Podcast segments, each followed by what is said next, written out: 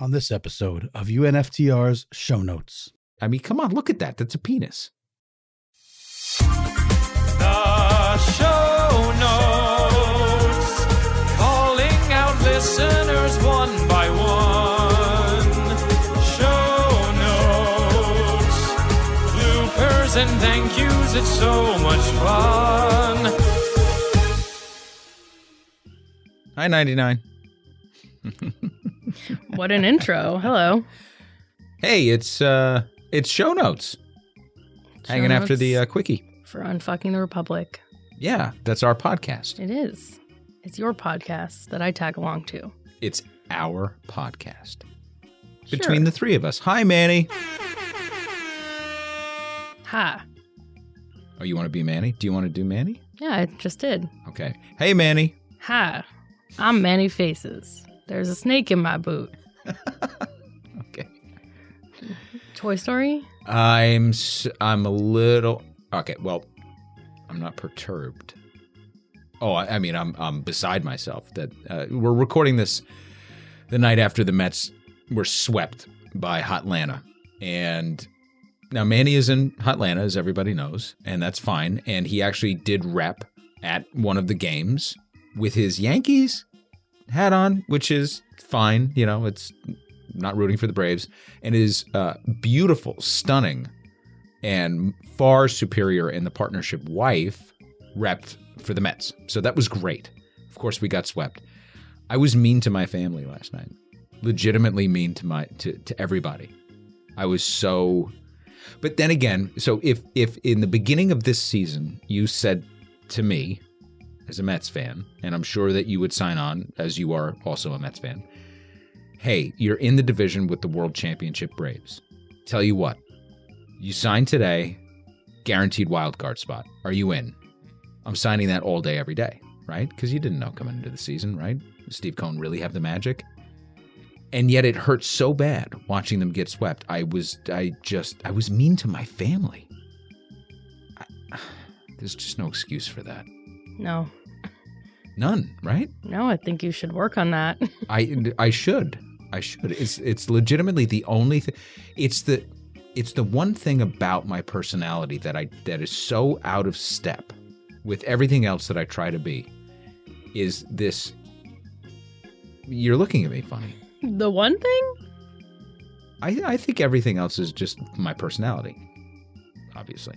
Okay. But this one thing, this one thing, this insane. I, I mean, I fly into a legitimate rage when the Mets lose, especially if I'm in for every pitch.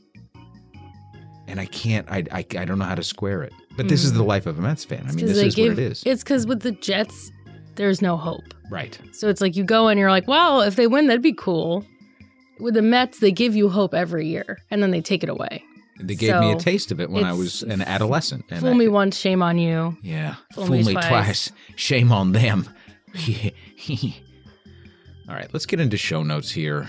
I'm in a much better mood today because we're going to the playoffs. We're going to the playoffs, and we're just got to. We're just going to have to take care of business. We're just going to have to do it. We're doing it the hard way, but that is the Mets way. Fuck it. We'll Fuck do it. it live. Fuck it, we'll do it live. We'll do it live. Fuck it. Why don't you kick us off? You have a message for unfuckers. Yes, I do. So we are moving our show notes recording day to earlier in the week. Currently, we record on Tuesday or Wednesday, which cuts it pretty close when. And initially, we dropped them Wednesday, then it moved to Thursday, and now it's like midday Friday. So we've just had, I mean, partially we've had a lot of feedback in the last couple weeks with the healthcare episodes and even the Clinton episodes as far back as whenever that was. But yeah, so we want to try to get the show notes to everyone earlier because if we release them Friday and then the regular episode Saturday, it's like you don't have a chance to breathe. So we're moving we're moving it to Monday. Now, this means it's a quick turnaround if you want to listen and give immediate feedback or write in your thoughts. So if you do want to do that, if you're like like I know Knudsen, he's always like midnight, he's always checking out what's and tweeting about it. So Right. you know, Knudsen, he might get to it immediately, send in some thoughts. If that's not you, that's fine. If it is you, if you can send them in by like Monday morning, maybe noon EST, then we can likely get to them in show notes recording.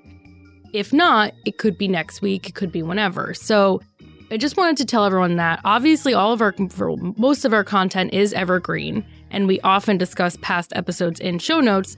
But just to let everybody know, for those who do like to, you know, be right on the ball, right with the feedback, that's that's going to be the way it is now. Hopefully, Yeah, and we'll always get to everything.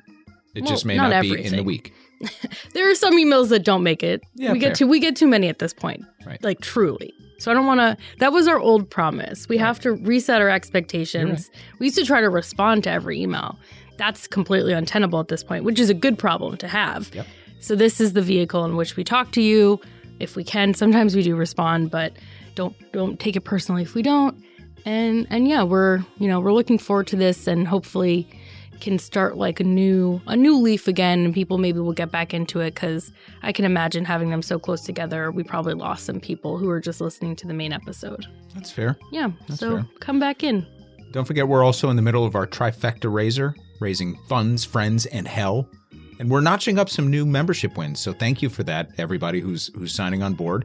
We're creeping up. We're still a ways away from our goal of hitting 420 members this year. So keep it cranking on fuckers. We're into I think the mid 270s, which is amazing. And it's up a dozen 13, 14 from when we started the thing we legitimately would have to hit like, you know, 10, 12 a week to get there by the end of the year. That's okay if we don't get there. Whenever we get there, we'll release our marijuana legalization episode. I just had a brain fart. Did you hear that? i Did you see yeah i didn't know it was happening Yeah. i was looking at the members list and then you just said marijuana, Marijuana. paused and looked at me Which is, I think, appropriate. I So, guess. Yeah, so we'll get there, and and we're just extremely appreciative of everybody that's been helping us. you know what i'm not i'm up. not appreciative You're not? no Why? i'm just kidding Okay. And on the friend raiser front, we're still seeing a lot of activity on social media, so thank you for all the new introductions to the newbie fuckers. And most importantly, for America, please continue to make yourselves heard on the social channels for Mandela Barnes in Wisconsin and Summer Lee in Pennsylvania. We're coming down to the wire, and all of the social media love and moral support that you can give these extraordinary candidates, as well as any progressive candidates in your area, will make a difference. Midterms are usually tainted by apathy, which means it's up to us to show up and turn out on fuckers. Otherwise, we're just yelling into the void for no reason. And you know this the conservatives, especially the fundamentalists, they show up all the time. School boards, local elections, mayoral elections, you name it. I mean, Mayoral. they're there. Mayoral. They're there. They show up. So it's up to us. We got to do this. And with that, let's get into specific feedback. We've got emails to start. Stephen J kicks us off by saying, quote, the thing I'm wondering with the bills that do pass is how much of these bills that actually do pass are ones that donors advocate for. I'm not saying the Inflation Reduction Act was a bad bill to pass, but I wonder how much for the donor pork was in there, especially considering the Manchin deal. Joe Manchin's side deal, by the way, fell through thanks to progressives. There are some levers that progressives do have, and hopefully, as more progressives getting into Congress, they can pull the levers more effectively. Stephen Jay, thank you for that.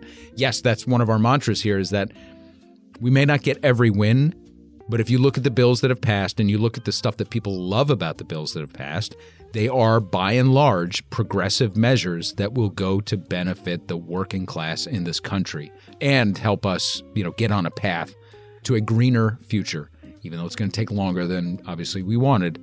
But we got to start somewhere and I think that those the bills that were passed this year do a really good job of getting the ball rolling and again for those of us that live on the progressive end of the spectrum it's it's nowhere near what needs to happen. And we know that there are parts of this economy that need to fundamentally change and that a lot of this is window dressing. That being said didn't see it coming under Biden truly. So you have to you have to take the wins where you get them and you have to give the credit where it's due. But just remember those things those really good things the things that everybody loves that's from the progressive side of the spectrum so let's keep on filling the, the numbers. We just have to keep getting numbers on our side. Now, as far as uh, what Steven's saying here with the bills that pass and how much of it is what the donors want, a lot. And I think what I tried to illustrate in the in the quickie was that when we do have bipartisan support, or even a bill like the Inflation Reduction Act that had Republicans in lockstep performatively voting against it, there was plenty, plenty of pork available for the military industrial complex and big business. So big business got a lot of things. If you look at the energy sector, for example, there are a lot of giveaways to the energy companies to continue business as usual and to help them transition into the renewable space. So these entrenched players have a lot of incentives to continue investing in renewable energy. They also have incentives to keep doing what they're doing. And the government will say that it's as a bridge to a greener future, which we know is is bullshit. We don't have to give subsidies to, you know, large fossil fuel companies to keep on doing what they're doing. So it's messy stuff. And again, we don't love it through and through, but there's good stuff in there along with the bad stuff. As far as how much is related to donors, oh, a lot. Just just a lot. There's no question about it. And what I tried to illustrate in the Secure Act as an example is how much of that was probably written by lobbyists, certainly written by think tanks. Because if you think about covering the cost of the businesses to actually do this, the cottage industries that are going to arise to help implement retirement plans and define contribution plans there's just a lot of money that's going to pour into it and that is going to facilitate business. They're not just saying, "Hey, this is something that you have to do." They're going to they're saying you have to do it and they're going to subsidize the efforts. That's that's got business written all over it. And that's fine. I think that's that that's that's a better way to spend the money than in some of the other ways that we've been doing it. As far as the the military industrial complex bills, well those are just those are purely written by and written for the military industrial complex. There's no question about it. I mean, a trillion dollars. Add it all up, a trillion dollars a year going into the military industrial complex with no wars on the horizon that involve the United States, and certainly no immediate discernible threats to our soil. And by the way, I'm not being naive in saying that there aren't existential threats that are coming from other parts of the world but it's different now. It's we're we're still investing as heavily as we ever had and and more so into conventional warfare. And we went through that in our climate industrial complex episode. If you look at the amount of money that the Department of Defense is allocating towards simply shoring up resiliency in parts of the world that we haven't had to think about, like, I don't know, the part that, of the world that used to be covered by fucking ice, but now it's a, a wide open ocean, we're allocating literally tens and tens of billions of dollars to allow us to get into a part of the world that actually wasn't passable before because we see it as a threat and an opportunity. So there's always going to be money to spend, but they're doing it in conventional ways. It's not just all for cybersecurity resilience. It's not just for uh, protecting the uh, nuclear assets that we have in this country. It's conventional warfare, and all that does is fill the pockets of these private companies. It's it's pretty stunning. Anyway, so yeah, the answer to that, Stephen J, is probably a whole fuck of a lot. And that's how we pass legislation in this country. If it works for the so called free market, then it's going to get passed. And in getting passed, it implies that the market is anything but free because it can't exist on its own. It needs the support of government spending. And that's the fucking haha of the whole thing. so there you go. Let's get into general feedback. And we've got Rebecca C. What did Rebecca have to say?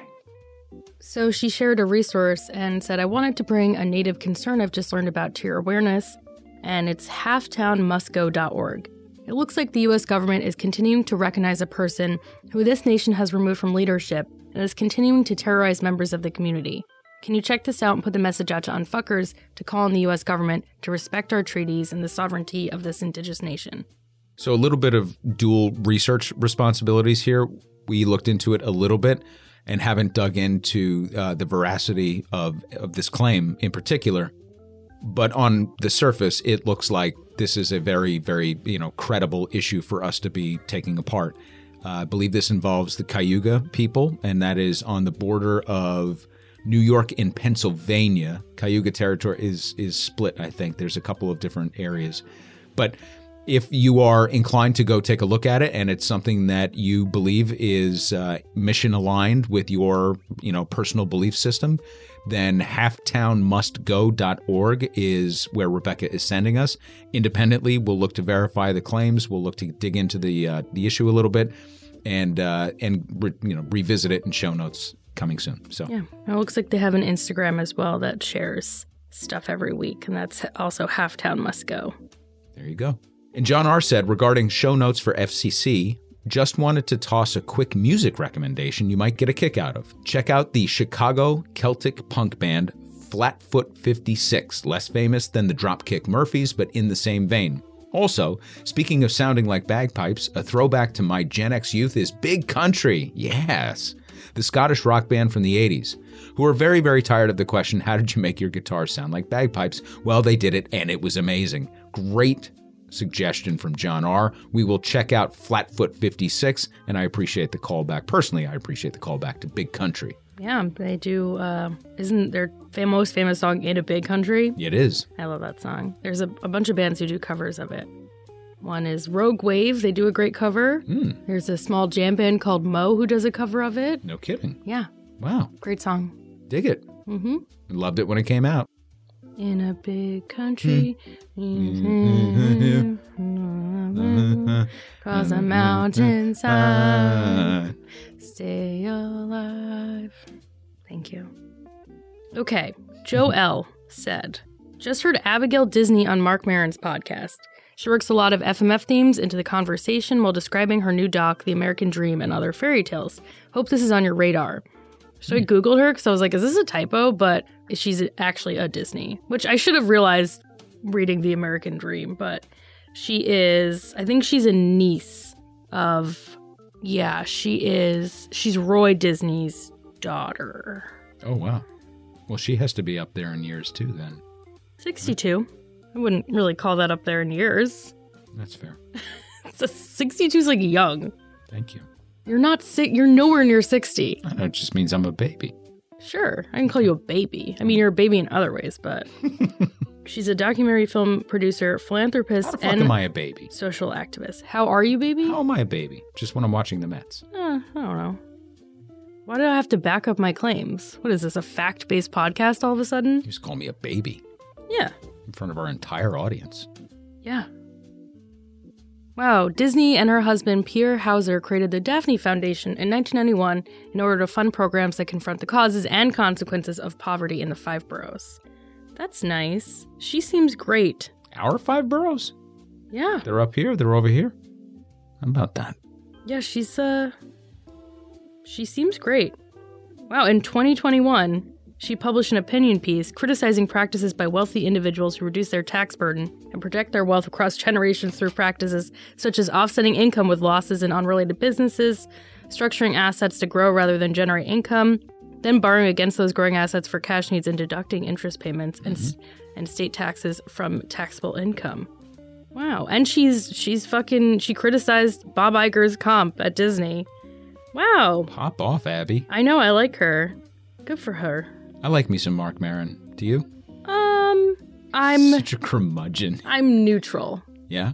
I He's just such a salty fuck. I, I, I get a kick out of it. yeah, I guess I guess I have probably an unfounded dislike of and it's not his fault, but the way he is lauded as like a founding father of podcasting when there are so many podcasts that have run longer than his. So I think that's where my criticism or my whatever comes from. Mhm. It's like, you know, when uh, we were just talking about this last week, like once you get like a bad taste in your mouth, sometimes it's hard to get it out, even if the person didn't actually do something. So you have to like remind yourself, like, oh, I don't actually hate them. I just hate like the institution around it. Yes. So that's why I'm I'm neutral. I've I just- listened. I just meh. I like how unapologetically salty he is and all of his issues are just front and center. He's he's just out there with each one of them and he knows he's like impossible to live with. He, he's an impossible person. And I always get a kick out of when he when he interviews somebody that he really doesn't fucking know and you can tell and you might be like really into that person and he's just like, "So what's your deal?" you know? Anyway, Yeah. I mean, oh, he lived in Astoria, Queens. I didn't realize he was a Marin? a New Yorker. Oh, he's from he's from Jersey City. Ooh. Mm, Yeah. Never mind. All right. Well, Inigo G wrote in again, said 99 story about getting fired really resounded with me. The last corporate job I ever had, led by a pair of tech libertarians, because, of course, had a round of layoffs followed by an all hands meeting where the boss reiterated, quote, that we're all family. But the reason I'm emailing is because I think it would be awesome for 99 to get her own segment on the show, unless I misunderstood the banter about staying in lanes, etc. But if that's what's happening, can't wait to hear it. So let's address part one of this and then we'll explore part two. So, part one of this is something actually that 99 and I had have had kind of spirited discussions, not not angry discussions, just spirited discussions just about the nature of of a business and the propensity of of founders and entrepreneurs or just leaders and CEOs, the C-suite type, to quote call it a family. But it's not a family, and we live this every day because we're we work together in a small business, and I founded the business, and it's You did? I did. And I I have the I have the desire to treat it like a family and there are members of this company that I consider family.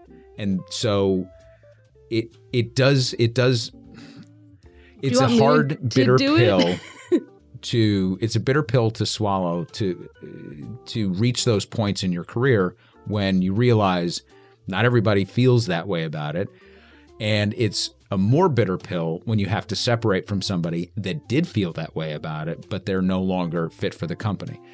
So there's arguments on both sides where it's like, well, you know, people get excommunicated from families too. There are, you know, there are the, the people that don't fit into families and they're still family, what have you. But that's a different dynamic. I think it's unhealthy and and it was actually 99 that got me, you know, pretty far down the road to to at least be able to see it this way and express it this way, where you can treat people with empathy and civility and all of the ways that you would want yourself to be treated, you know, the golden rule, but in business. But you they're not family, and it's okay to not have a family. You can have a family culture, a family type environment. You can have a warm and, and welcoming and empathetic environment, but it's still not a family. And to characterize it as such, I think is misleading and can lead to toxicity in its own way. And so it again, it was 99 that really kind of got me there through our discussions, not on the pod, but in our in our own kind of work lives. But it took me a long time to get there because my desire to create a family type environment was always kind of running into the roadblocks of people leaving you and being hurt by that. And also having to part ways with people that, you know, you might have really, really liked, but they just couldn't do the job that was required. And it's a very delicate balance. But I definitely, these days, at least land on the side that it's not family, and to call it that is dangerous. Yeah, I think it all stems from the way the different generations work. So that you know, there's a lot of like memes about it. Like boomers feel one way, Gen X feels another way. Like all you have to do is work. Family comes second, you know. Then it trickles down, and now Gen or Gen Z is like, "Fuck all of you." I'm not even. I don't even want to work. I just want to live my life, which uh, respect, obviously. So, I think your your viewpoints in the past came from your lived experiences of people working really because it was more common for people to stay somewhere for 30, 50 years then than it is now. So I think at, when we're at this point where it's like, when I joined, it was more of a legacy team because it was a smaller team. So all the people there were were pretty much legacy employees. Mm-hmm. So it was quote unquote that.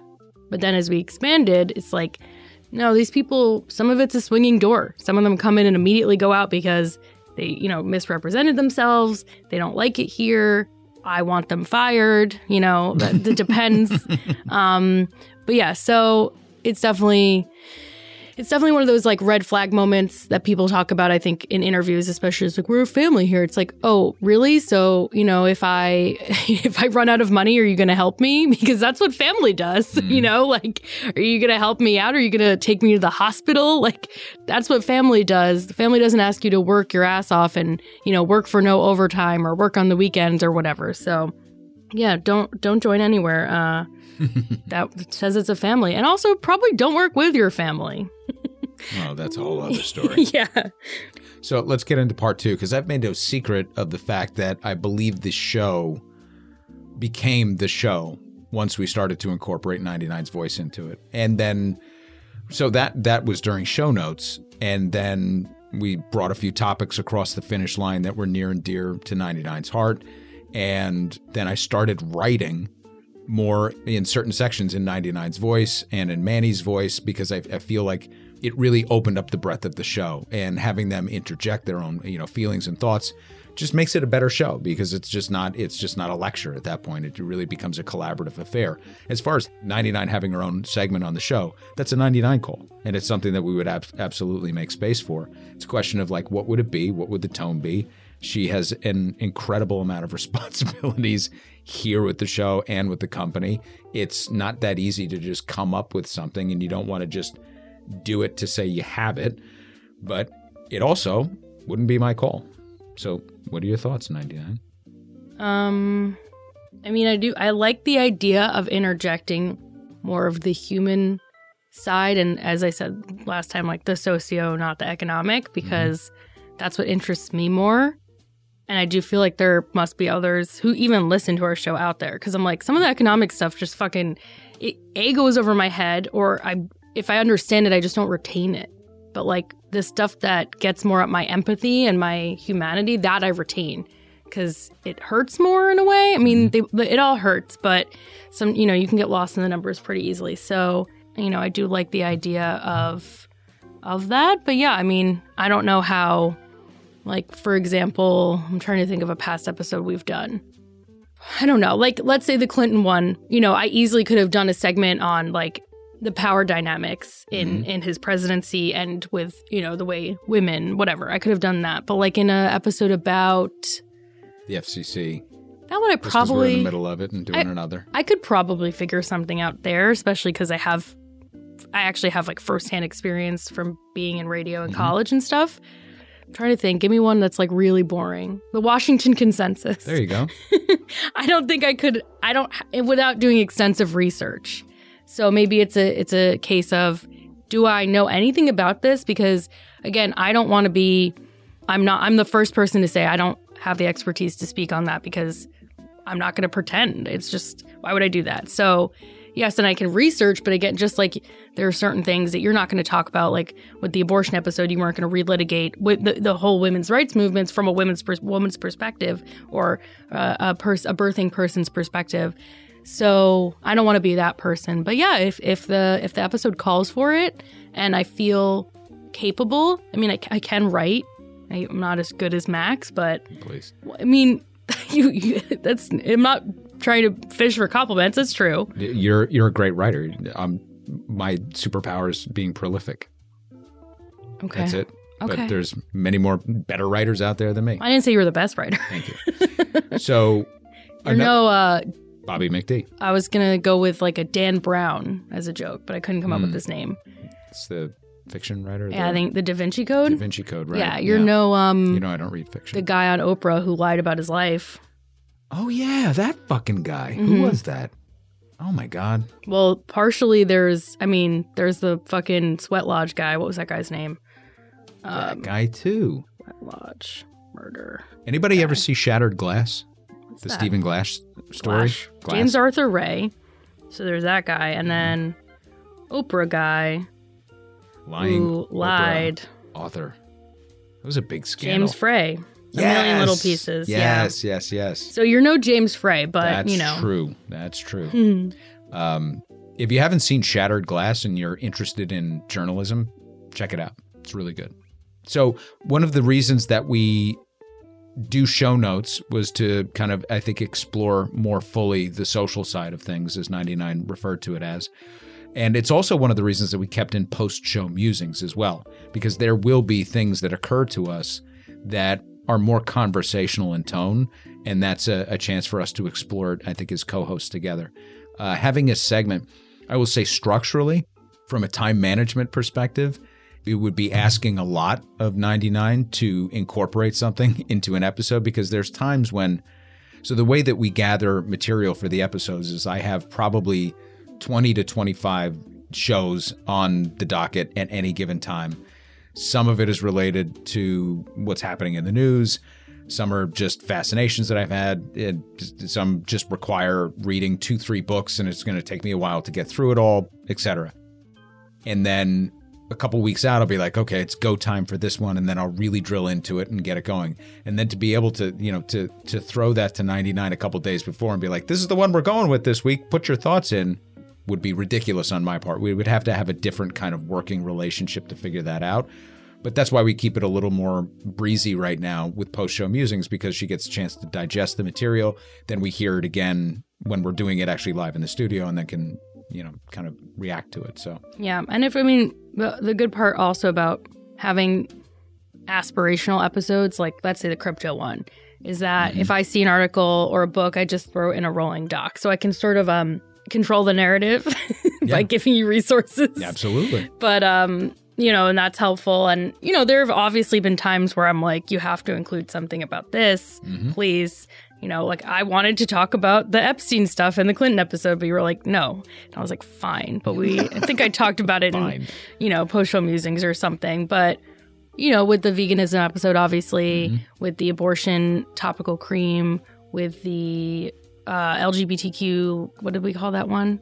I don't know. My brain is a little off today. It's it's rainy, it's cold here. I sound asleep still. So, sorry. so it's Are you still thinking of what it's called? Yeah. I think it was called like unfucking language or something. I'll find it. Something with acronym, right? Um just looking. I'm, I'm, s- um, you killed the title that I had on it. Thank, thankfully. I don't remember what it was, but obviously don't repeat it. if I killed it. No, I won't. I won't. It wasn't anything offensive, no, no, I'm no. sure. it wasn't. No, you're just like you're just. It, that's kind of reductive. Mm. Just like the penumbra one. Is that the one you're thinking of? Extinguishing the penumbra. Yeah. I loved that. I, well, I made you Well, make you it the me- subhead yes, that's because no one knows what a penumbra is. Like that's I said, too. That's right. where the fuck is this episode? We've done too many. Where are they? Hmm. On UNFTR and LGBTQ All right. There behind the acronym. behind the acronym. That's what it was. So there you go. but listen, at some point, you know that on the UNFTR network, we will probably launch Jam Bands and Dead White Men, right? the 99 show. I like that. Yeah. So, okay. But thank you for wanting to hear my voice and my opinion on things. That makes me really happy. me too. But also, like, are you sure? uh, I don't know. Are you sure? They're sure. Mm, okay. Well, shall we move on? Sure. Okay. W. Bugs Bunny 1 said, My question is Are Republicans really Republicans and are Democrats really Democrats? Or are we just following what our parents, grandparents, and so on have always been?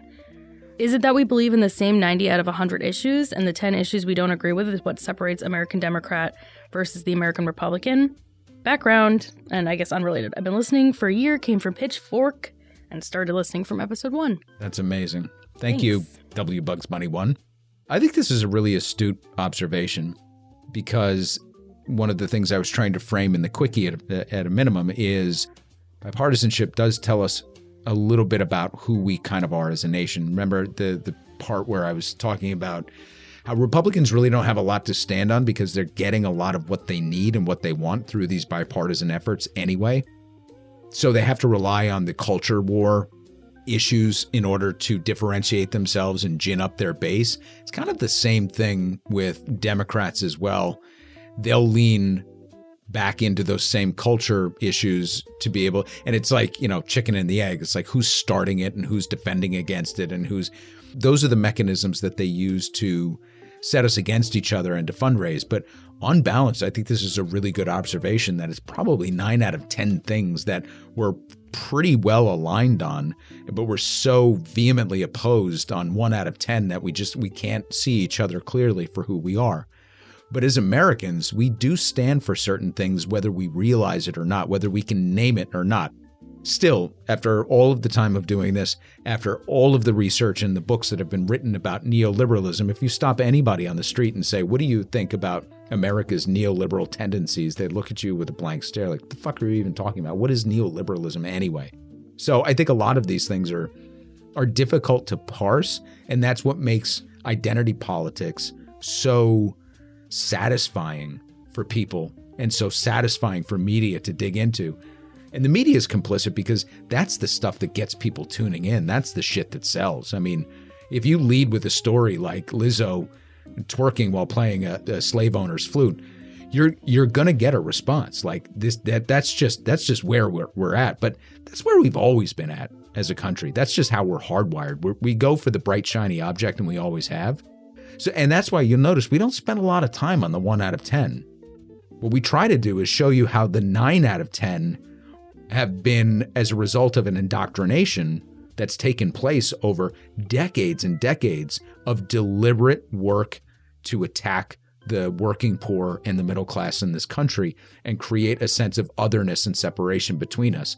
Because, like, the so-called establishment if the rest if the country really figured out what was going on and how we were being fucked by the so-called establishment there would be riots there would be a fucking revolution but they've made it so complicated and they have they sort of I think thrown enough, you know, let them eat cake, right? They've given us enough to to chew on like okay, so here's a little bit of marijuana legalization and let's make sure that everybody has a fucking iPhone and let's not crack down on free porn. Like there's like my buddy Bobby from Brooklyn always says, the only reason that people aren't rioting in the streets is that there's free porn and great weed these days. Like there's just enough out there to keep you satisfied that you're like, eh, I'm in my comfort zone. I don't necessarily I can eat. I've got, you know, might not be a, a good meal, but I've I've got access to food and I've got a fucking smartphone and um, you know, I can I can tune into something that makes me feel better about myself because I hate the other side. That's all very deliberate, and that's what we need to drill into. So I, I think what W Bugs Bunny 1 is getting at here is there's more about us that is the same.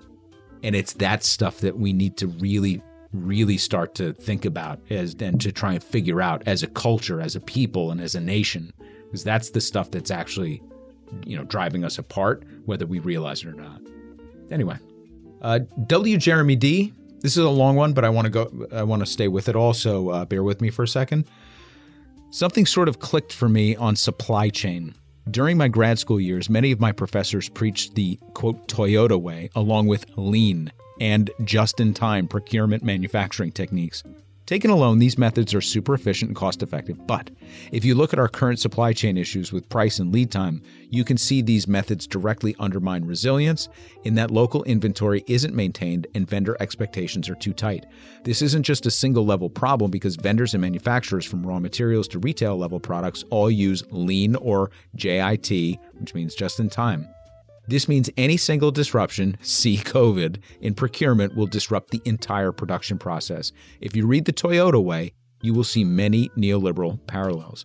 Just as a specific example, I own and run an automation company. The supply chain disruption started for us as soon as the raw materials tariffs put in place by Trump took effect and have gotten worse through COVID. In broad strokes, our material costs are up 30 to 60%, and finished product delivery has gone from a six week average from design to delivery to close to 30 weeks. I understand this isn't specifically, quote, progressive, but still applicable, I think. P.S. I won't argue best, but my favorite Western is Quigley Down Under. I shouldn't have read that last part because it really takes away from uh, how incredible the rest of this is, W. Jeremy D. It's Tombstone, it's always been Tombstone since it came out, and it's still Tombstone, all right? So knock it off.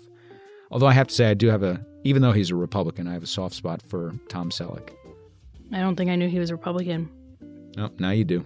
Sorry. I mean, he's old and white, so yeah, and still rocks and has always rocked a mustache, and that's got to tell you something, right? you have a mustache. I do not. What are you What are you talking about? I have a, I have a bad beard It's a beard, and it's connected, and it's you have a mustache. within the beard. It's not isolated. I don't. I'm not rocking a solo stash because I'm not in porn. I have friends who have solo stashes, and they're just trying to be ironic and funny, right? half and half. But I always like them. They make me laugh.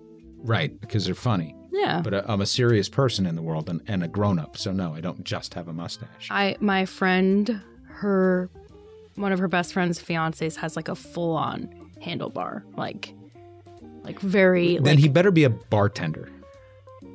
I think we said he a barber. He looks like um there is a show. Do you remember Or Lazy chef. Lazy Town? Did your Yes. kids watch that? Yes. He looks like Sportacus. Yes.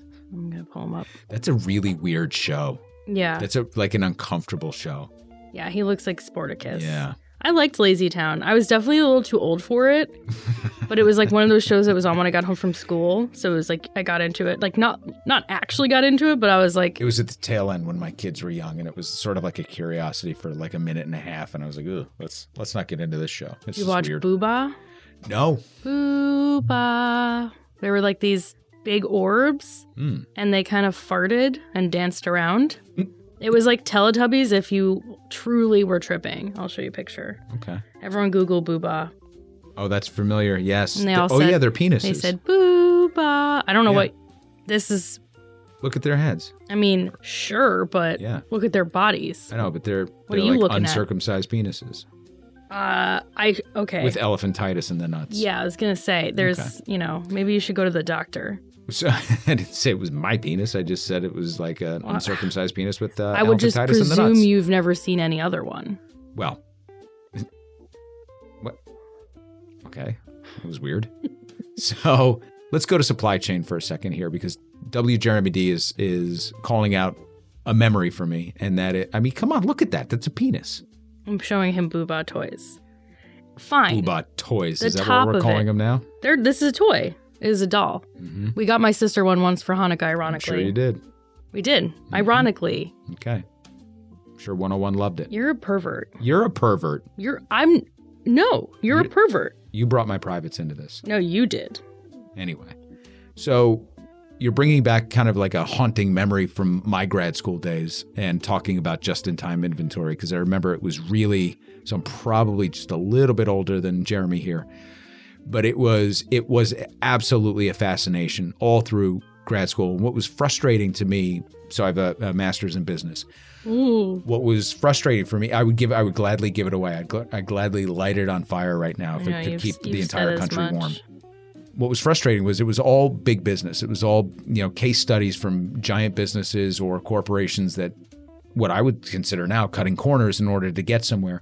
This idea of lean and just in time really does make a lot of sense. You why carry a boatload of inventory? And it's how a lot of retailers or how a lot of manufacturers ultimately get in trouble. That being said, there are accounting benefits to carrying a lot of inventory as well.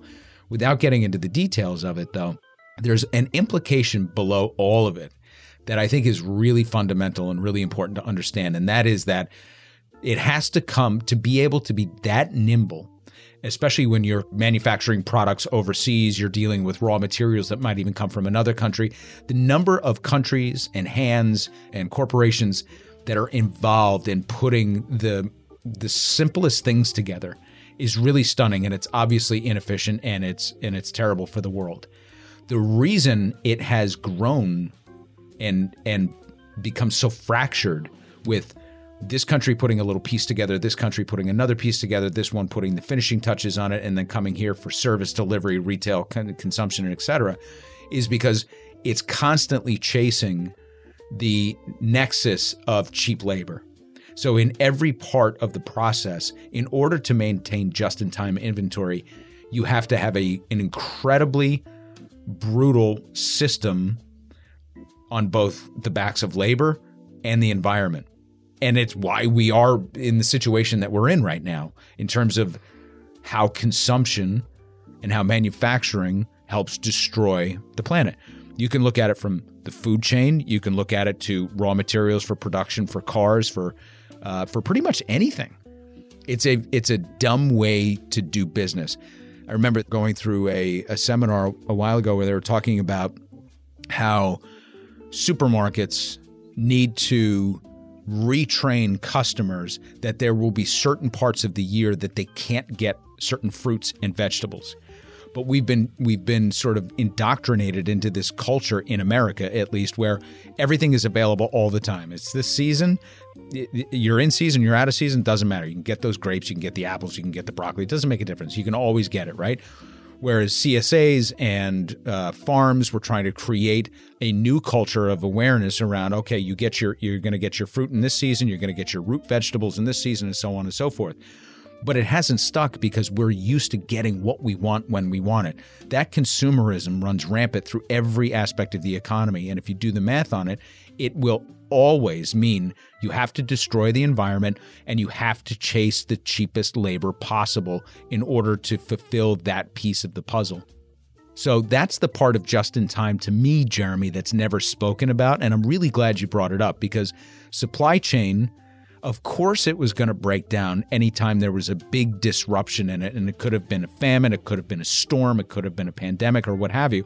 And it's something that we're going to have to consider going forward because if temperatures rise, we are going to have more extreme weather events, but we're also going to increase the propensity for these type of global pandemics. So this is going to be a new reality for us. And it's not necessarily about changing the paradigm of supply as much as it needs to be about changing the paradigm of consumption and backing away from the expectations that you can get anything and everything that you want whenever you want it.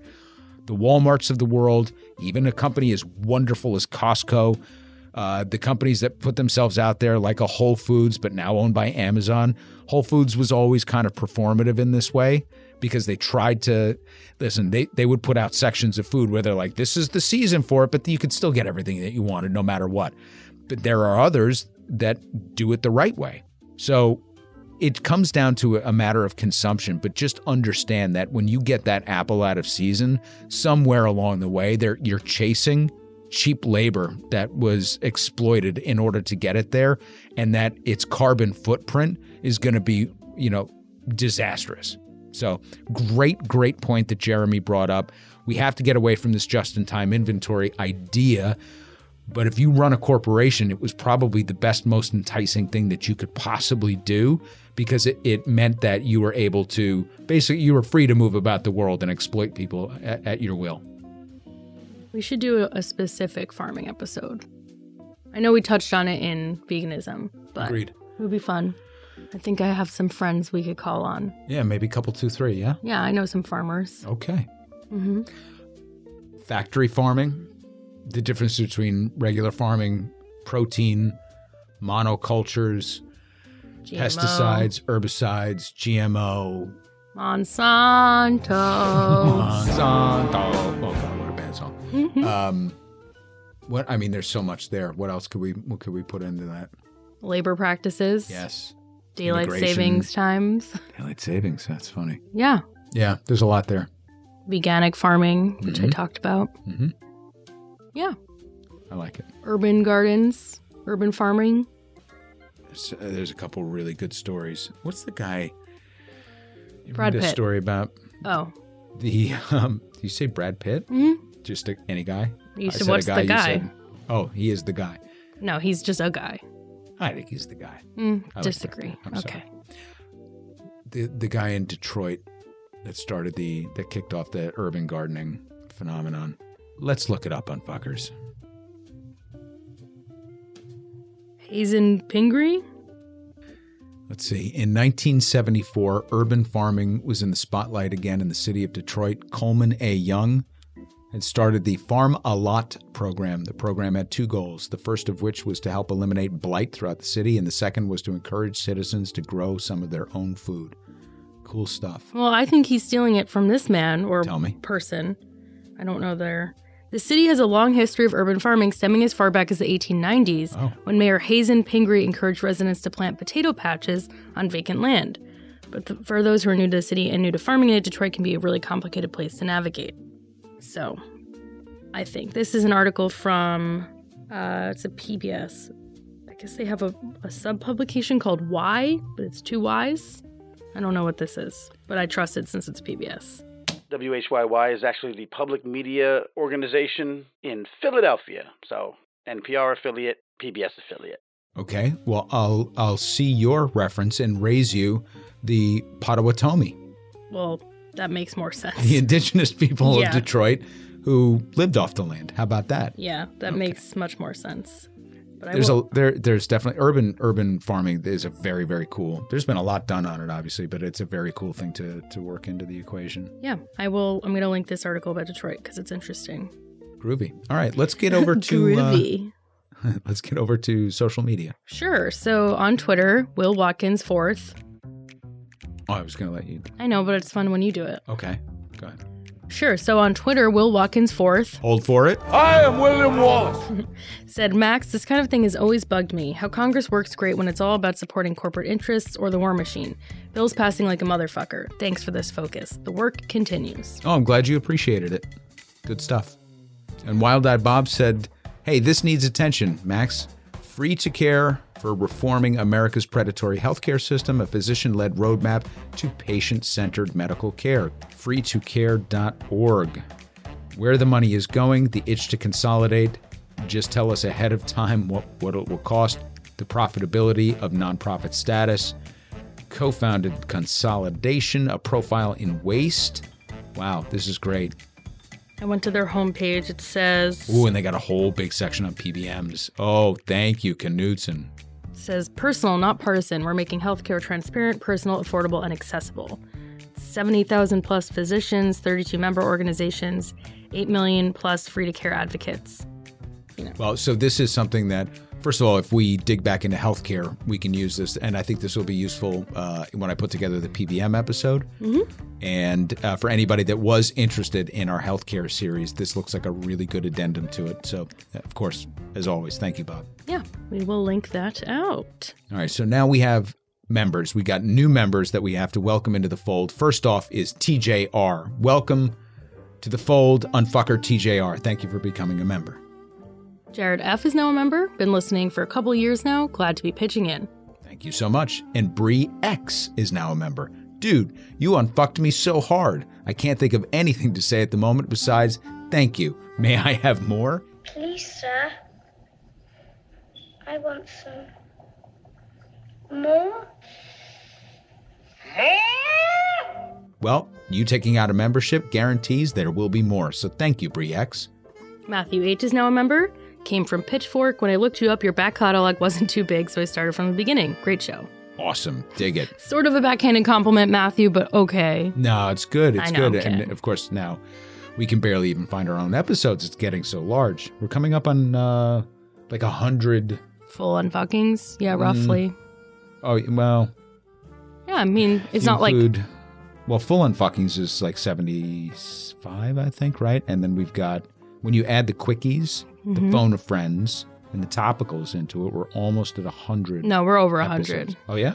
We have thirteen quickies. I mean, I'm excluding show notes. two phone of friends, Yeah. five topicals, and then bonus episodes that we've done. And the bonus, Like the bonus puts us over.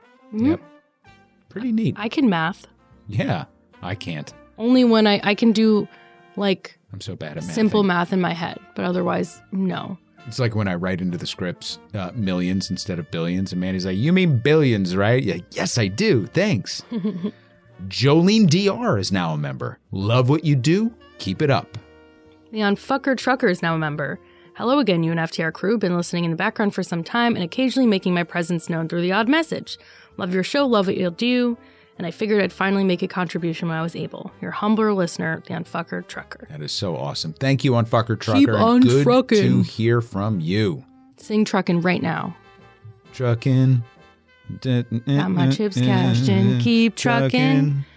I mean, I'm surprised you even knew the melody, so I'll give it to you. I know trucking, Mm-hmm. Trucking. trucking, Tennessee Jed, Mm-hmm.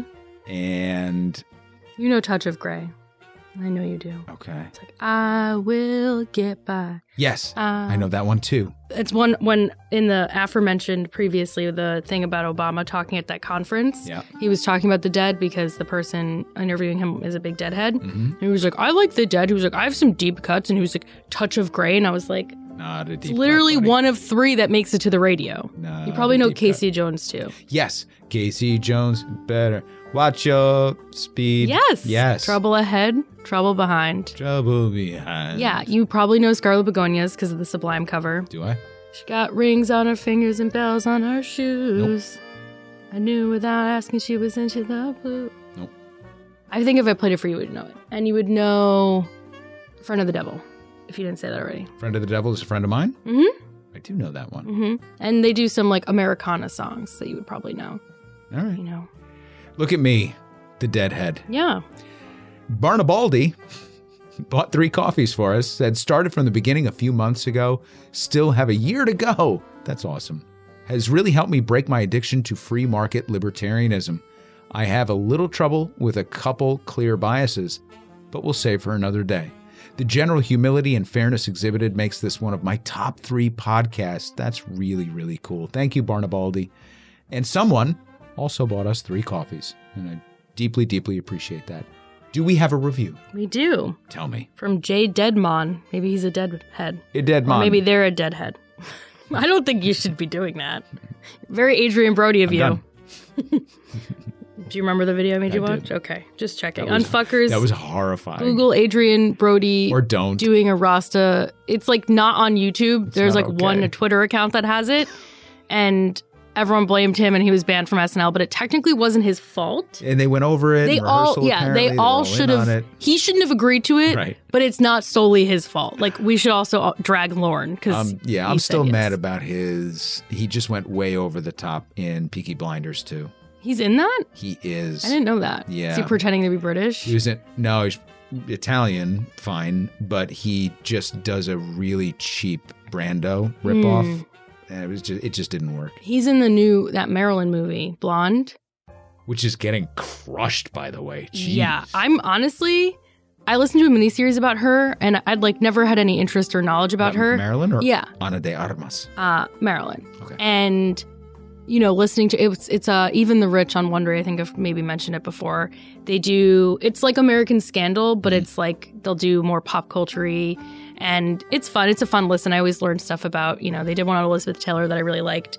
So I, I didn't know anything about Marilyn, and I was listening, and I was like, man, she had a fucking she just couldn't catch a break. Mm. She was just taken advantage of, and she, you know, had addiction problems and whatever. So not and not whatever, but I was just learning about her, and then I heard this movie was coming out. I was like, oh, that's cool. Maybe like before I knew, like I don't care that Ana de Armas does it has an accent. That doesn't bother me because that was the first controversy that you know her accent came through. But the mm. apparently the estate, like her estate, said they supported her as the choice, and then. When I looked into it, I I realized support her in pretty much anything. yeah, she's she's she's Really pretty beautiful. yeah, and also That's a so, good So actress. very shallow. That's okay. but she's just exceptional. yes. No, when I found out it was a fictional story. So Oh, it's it is? it's not a biopic. It's there's a I guess I don't know if it's based on a book or something, but instead of Arthur Miller being called Arthur Miller, he's called like the writer, and Joe DiMaggio is like the athlete. Hmm. So like no one's themselves, and it's it's it's like it's basically historical So it's fiction. kind of meta. yes. its own way. And then apparently they're taking all these very gratuitous liberties with the talk about, you know, her abortions. Hmm. And apparently, the, I mean, spoiler alert, apparently I read a whole thing about it. So she has an abortion. She had one later on. And apparently, like, the first abortion scene was very harrowing. But the second one, it said the fetus talks to her in like a child's voice No, and says, Are you going to hurt me again? No. Implying it's the aborted fetus no. and as and they basically portray it as like a punishment for the first abortion. It's just like why is Oh, this no. like pro No. pro life propaganda? That's weird. Yeah, so don't don't watch that. No. And I don't blame Ana de Armas, but why? And it's not Adrien Brody's fault either. I mean, I get, but it's. I, I mean, it gets into the like, how, where I do mean, we? for the Marilyn movie being bad. oh yes, Yeah. no, but how do we? do. How do we hold actors responsible for roles in movies? Like, you, they're all all the people. Well, not all the people, but the the name brand people are big enough to have read the script before signing on. It's like you don't see that and go, hmm, I mean, we all have to learn, right? Like you started off the podcast doing it in blackface. hmm. Strike that from the record. but seriously, I'm mad at Taylor Swift because she's in fucking that Amsterdam movie. Is that a bad movie? It looks really clever. No, David O. Russell is like admitted to sexually assault, sexually assaulting his niece. What? Yes, he's like full on the record about it, claiming it was like consensual. yeah, it's oh, in his no. Wikipedia. It's not like a buried Oh, no. story. Yeah. Why do people work with this person? Why do people still work with Woody Allen? I mean, he's retiring. I also was just reading about um Hmm. for some reason, how did I stumble on the I mean, not stumble. I was reading the Roman Polanski Wikipedia. Oh boy. Well, ob- obviously we all know, but there was like a, a series of petitions not even not that long ago for actors wanting him to be released, and there were like big people on there who were like, "Yeah, let him come back to America." you know, Quentin Tarantino, which made me feel validated that I I knew he was a bad person.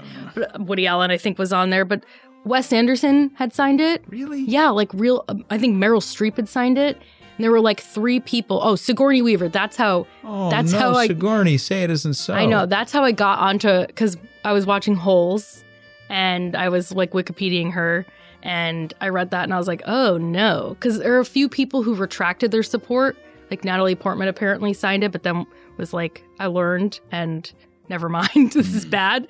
Um, but I yeah, saw Sigourney Weaver in the city when I was with my friend, who's since passed away. Who's one of the strangest people in literally that I'd ever met, and I I love this guy. He was just, but he was his own thing. He was he was he was crooked, and he was he just there was so many issues with him, but kind of a lovable character. We met for coffee in the city, and then we were walking down the street afterwards, and he was sort of like this.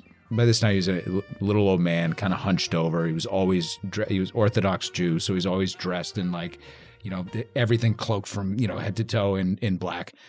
Huge, huge red beard huge. huge, huge, who's massive, massive red beard. And uh, Sigourney Weaver's like on the sidewalk right right in front of us, just by herself. And he's engaged in conversation. And he stops and he looks at her. He goes, Sigourney. She looks over. She's like, Yes. He's like, Looking good, kid. Ew. And then we just kept walking down the street. I'm like, Okay, that was the that was one of my favorite New York moments. That was just perfect. well, Did I ever tell you my favorite favorite New York moment? no. Okay. I mean, maybe, but So you'll know where I was in a second because it's part of the story. I'm walking down the street in the city, Manhattan proper, and there's this tourist family and that's literally blocking the sidewalk, which is one of the most annoying things that you could ever like be just imagine in New York, right? I know you're explaining to the unfuckers, but I'm like, yeah, I know. Right. I'm walking here. Hey! I'm walking here! I'm walking here! Up yours, you son of a So I'm walking down the street, and there's it's a mom and dad, two kids. They all have the jackets with the pockets all over, right? So it's like your keys, your passport, everything, like long jacket, just pockets, pockets everywhere in these people, and they're all matching, right? Cute. It's just they're right out of a bad fucking '80s movie, and they're looking straight up, and the mom says to the family, "Well." There it is, kids. The Empire State Building. Look at it. Coming the other way is a New Yorker. We're both trying to get around these people. And he stops and he looks at the mother and goes, It's the Chrysler building, you fucking asshole. I was just gonna say, is it the Chrysler building? Just kept walking. And I nearly fell on the sidewalk laughing. They were horrified. And I was like, I, I, I thanked uh, whatever Lord you pray to that I was there for that brief. He wasn't doing it for my benefit. He wasn't doing it to make himself laugh. He was just generally frustrated that they were in the way and didn't know what the fuck they were looking at. And it was mwah, the best New York moment ever. I like that. On that note, on fuckers, we've got Wait, the- I don't think I read this review. Oh. Shit. I think. How did I get? Wait, I said Deadhead, and then Deadman, oh Redman, Oh, Adrien Brody. Adrien Brody, and a here- Armas here we are. telling New York stories. Wow. And the review says, if I'm not listening to murder podcasts, I'm listening to UNFTR. Thanks for all you do. "All right, I'll take that." Well, thanks, Unfuckers. Thanks for sticking with us. We appreciate you. This week is going to be the second and final installation of our FCC. You mean installment? installment. Installation is like Yeah, I'm gonna do a little installation over here. Yeah. Forget about it. So the second and final installment of the FCC series, and it is going to focus more on the Reagan era forward. So look out for that one, and then uh, we'll see you in post show musings. Bye.